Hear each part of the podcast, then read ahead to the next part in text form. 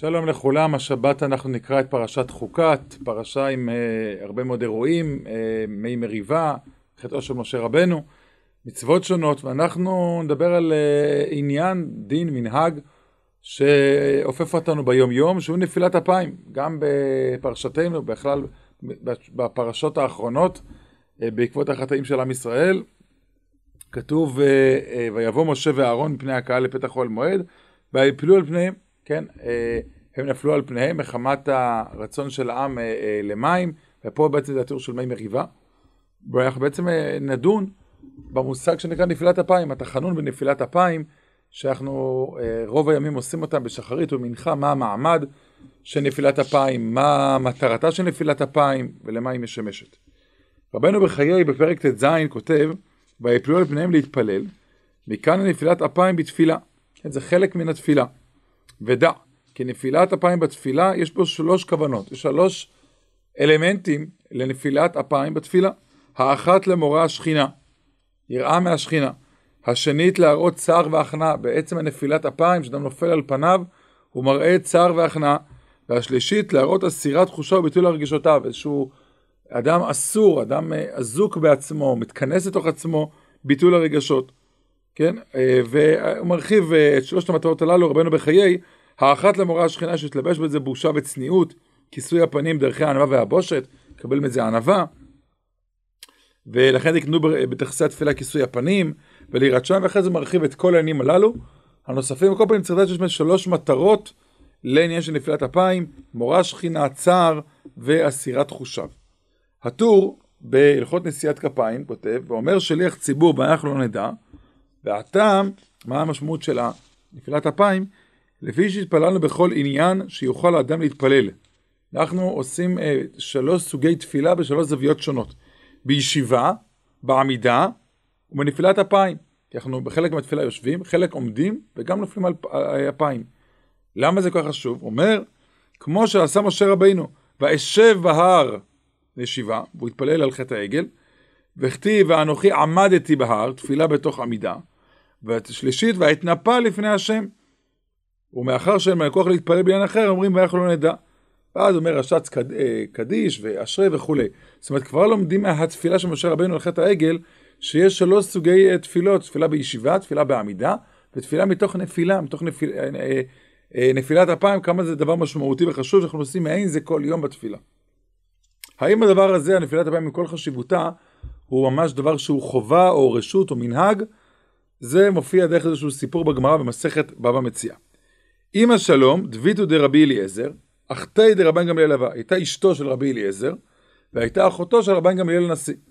והסיפור לפני כן בגמרא מסופר על כך, על הסיפור המפורסם, תנורו של הכנאי, בו נידו חכמים את רבי אליעזר. ואומרת הגמרא, מההוא מעשה ואילך לא הבה שבקה לרבי אליעזר ליפול על הפי. זאת אומרת, לאחר שהוא התנדע, לא רצתה אשתו של רבי אליעזר שהוא ייפול על פניו, שמא נפילת האפיים תגרום נזק לרבן גמליאל אחיה, שהוא זה שנידע אותו. וקרה איזשהו מקרה, שההוא יום עד רשייר חאבה, ויחלף לה במלך חסר, היא התבלבלה עם החודש הוא מלא או החודש חסר, היא חשבה שהיום זה ראש חודש, למרות שלא היה ראש חודש, איקא דאמרי עתי אני וקאיה בבא, או שיש לשון אחרת, שזה אני דפק בדלת, בינתיים, נגיד את זה בעל פה את הסיפור, שהיא עזבה אותו, את רבי אליעזר לכמה רגעים, בינתיים הלכה לעני, או שהיא חשבה שהיום זה ראש חודש ואין נפילת אפיים, ובינתיים הוא נפל על פניו, ומצא אותו שהוא נפל על פניו, ובינתיים היא שמעה שאחי הרבן גמליאל מת. על כל פנים, מה שלנו חשוב, מהסיפור הקצר הזה, נשאל הריב"ש, אם מותר היחיד ליפול על פניו מעומד, או צריך לשבת, האם באמת זה דין הישיבה בנפילת אפיים, הוא לעיכובה או לא לעיכובה? ותוך כדי, הריב"ש אומר דבר מאוד מעניין. תשובה, דבר הזה של נפילת אפיים אינו חובת התפילה. הוא לא חובה גמורה, אלא מנהג שהיה בימי חז"ל. הוא מנהג טוב. כמו שהוא מוזכר בפרק אחרון במגילה, סיפור אחר, נפול כול עלמא אפי, רב לא נפל אפי. כל הציבור נפל אפיים, ורב, המורה רב, לא נפל אפיים. מכאן אומרים שזה לא דבר שבחובה גמורה. כן? וגם הסיפור שלנו, של בבא מציעא, אל אמא שלום, ואם היה מחובת התפילה חס ושלום שהצדיק נמנע בעבור אשתו. זאת אומרת, איך אשתו כל יום ויום של רבי אליעזר מנעה אותו מנפילת אפיים?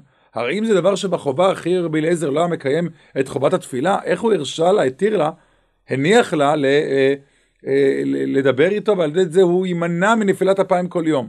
מזה שהוא נמנע, מכאן זה לא דבר שבחובה. ואבל בשכוונה שם שאתה לוקחת עם עוד בדברים, אם היה חובה הנזריז, ברור שהיא דיברה איתו וזה, אבל אם זה היה חובה גמורה, ודאי רבי אליעזר היה נופל על פניו. ולהיות זה רשות ומנהג, בגלל שמגיע ריבש, שנפילת אפיים היא רשות ומנהג, לכן יש ימים שנוהגים בהם בקצת מקומות נפילת אפיים, ובקצת מקומות שלא נהגו כן. לכן יש ימים שינויים מנהגים, בימים מסוימים בהם חלק נופלים אפיים וחלק לא. כמו בחנוכה ופורים, שבישיבת רבם רם היו נופלים אפיים, וברב ההיגאון לא היו נופלים אפיים. למה זה נובע? כי זה מנהג, אז מנהג יש נוהגים, יש שלא נוהגים. וכן ראש השנה ויום הכיפורים ושבת, היו מקומות שהיו נופלים אפיים. יש פה מסעות על הגאונים, ופומפידיתו ובנהר דעה לא היו נוהגים. זאת אומרת, הדבר הזה, לכן הוא חוזר לשאלה, ולהיות הדבר, כן, אין צריך דקדק אם אפשר מעומד, ולכן הוא אומר, לגבי השאלה ששאלת, האם אפשר ליפול אפיים במעומד, התשובה היא כן, כי זה סך הכל מנהג, ולכן הדבר הזה יותר גמיש, ולכן ניתן גם במעומד. כל פעמים רואים מפה שהמידע שלו זה מנהג שהוא אולי רשות, וחלק נהגו וחלק לא נהגו, וזה מסביר באמת ימים שכן וימים שלא, ובאמת הדבר הזה הוא רשות ומנהג, ולכן רבי אליעזר גם לא עשה את זה, ולכן כי זה רשות ומנהג. מאידך, ברמב"ם אולי נראה דבר אחר, הרמב"ם בהלכות תפילה כותב, 8 דברים צריכים להתפלל להיזהר לעשותם, ואם היה דחוק או נאנס, אין מעכבים, כן, אבל הם דברים באמת, לכתחילה לפחות חשובים מאוד. מה הם הדברים? עמידה, אדם צריך לעמוד בתפילה, מול המקדש, תיקון הגוף, תיקון המלבושים, תיקון המקום, השוויית הכל, הקריאה וההשתחווה. הדבר האחרון שהוא אומר ב8 דברים, שאדם צריך לעשות בתפילה, זה להשתחוות. השתחוויה כיצד? מגביע ראשו מקריאה 50, יושב לארץ, נופל על אפיו, מתחנן, קריאה אמורה בכל מקום על ברכיים, קידה על אפיים, כשהוא עושה נפילת אפיים אחרי התפילה, יש מישהו עושה אותה בדרך קידה, מישהו השתחווה. טוב, אני לא ניכנס לנקודה הזו, פעם היו ממש משתחווים, נופלים מהפעם כפשוטו, היום כבר לא עושים את זה. על כל פנים, הרמב"ם כותב, מה שאני חושב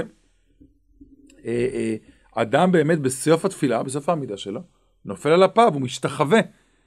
ובאמת בא בית יוסף, ואומר דבר מעניין, ואומר שבאמת נפילת האפיים היא חובה, אולי לפי הרמב"ם היא חובה. וכן כתב רבנו הגדול מרי אבואב, בשם צרורות, שמהי יהודה שמינה שאין להפסיק בין תחינה לתפילה, וכן כתב אורחות חיים, שאין לדבר בין תפילה לתחינה, דקולו כאין תפילה אריכתא דמי. זאת אומרת, הרעיון באמת שראינו גם ברמב"ם, שבסיום התפילה נופלים על אפיים, יש איזשהו חיבור בין תפילת העמידה לנפילת אפיים, ולכן הוא אומר, ודאי לכתחילה, אין להפסיק, אין להפסיק בדבר הזה, לכתחילה יש איזשהו חיבור פשוט וברור, שסיום התפילה, הוא בעצם בהשתחוויה, הוא בעצם בנפילת אפיים, ולכן זה נראה פה ברמב"ם, בשונה מהריבש ככה יראו כמה האחרונים, שזה דבר שהוא יותר בחובה, הוא לא רק מנהג בעלמא, הוא חלק אימננטי מסיומה של תפילת העמידה, לסיים אותה בהשתחוויה בנפילת אפיים. זה בשונה מאולי דעת הריבש, כמו שכתב פה הבית יוסף, לא לדבר בין תפילה לתחינה, לא לעשות הפסק, כי התחינה, נפילת אפיים, היא תפילה אריכתא דמיא. בהתאם לזה יש כמה וכמה שאלות הלכתיות מעניינות שנאמרו פה באחרונים. פשוט כנראה בוסם הוא שואל, אדם אחד שהתחיל להתפלל ל-18, במנחה עם הציבור, ועד שהוא גמר את ה-18, כבר אמרו הציבור תחנון, והם כבר בתפילת אפיים, הוא בתפילתו בלחש, והוא כבר סיים את הלחש כשהציבור בא אלינו לשבח, אבל הוא עוד לא אמר תחנון בתפילת אפיים. אז מה עדיף? שיצטרף אליהם בעלינו לשבח ויגיד תחנון, או שישמור על הסדר ויגיד תחנון ועלינו לשבח. אומר הקנה בוסם, ראינו דעתי, שיאמר תחנון ואחרי זה עלינו. זאת אומרת שימשיך כסדרו. שהרי סדר התפילה כן הוא תחנון ועלינו. כמו שכתב מרן, אין לדבר בין תפילה לנפילת אפיים. כי הכל תפילה אריכתא דמיא. אומר בתפיסה הראשונה, אומר ודאי הוא צריך לשמור על הסדר. כי הנפילת אפיים היא חלק, כמו שראינו ברמב"ם, מתפילה אריכתא הוא סיומה של תפילת העמידה. לכן שלא יקפוץ לעלינו עם הציבור, אלא שיאמר, אתה תחנון. אמנם בסוף הוא אומר, הקטי, עדיין יש מקום לעיין, אם נכון להפסיק באמירת עלינו ביחד עם הציבור, לכאורה בתחינות מותר, ואפילו שיחה בעלמא לית לנבא, אלא קרא לו בדברים אחרים, וכן הוא משנה ברורה, ולכן עלינו לא גרע מזה. למסקנה הוא יותר נוטה לומר שכן אפשר להגיד עלינו, ואז להגיד תחנון, כי עלינו זה לא הפסק. כל דבר שהוא צורך תפילה, או חלק מן התפילה, הוא לא מהווה הפסק. ולכן אין בעיה להגיד עלינו, ואחרי זה לחזור לומר את החנון. אבל רואים עוד פעם את התפיסה העקרונית פה, שיש פה בהחלט עניין שבאמת תפילה אריכתא דמיא, ולכן באמת יש פה דבר חשוב מאוד להצמיד את החנון אל ה-18, ולא להפסיק בדבר אחר, לפחות לכתחילה.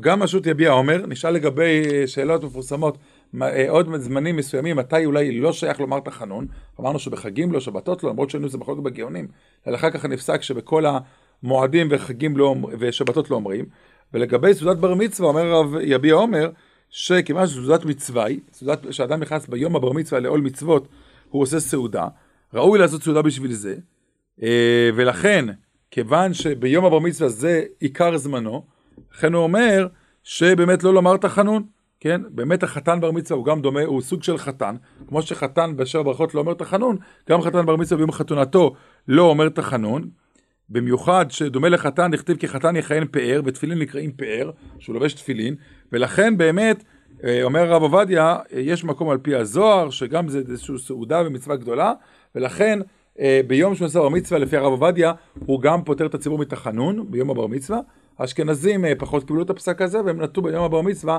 שרק לחתן עצמו זה יום מצווה, אבל לא פותר את שאר הציבור מאמירת תחנון.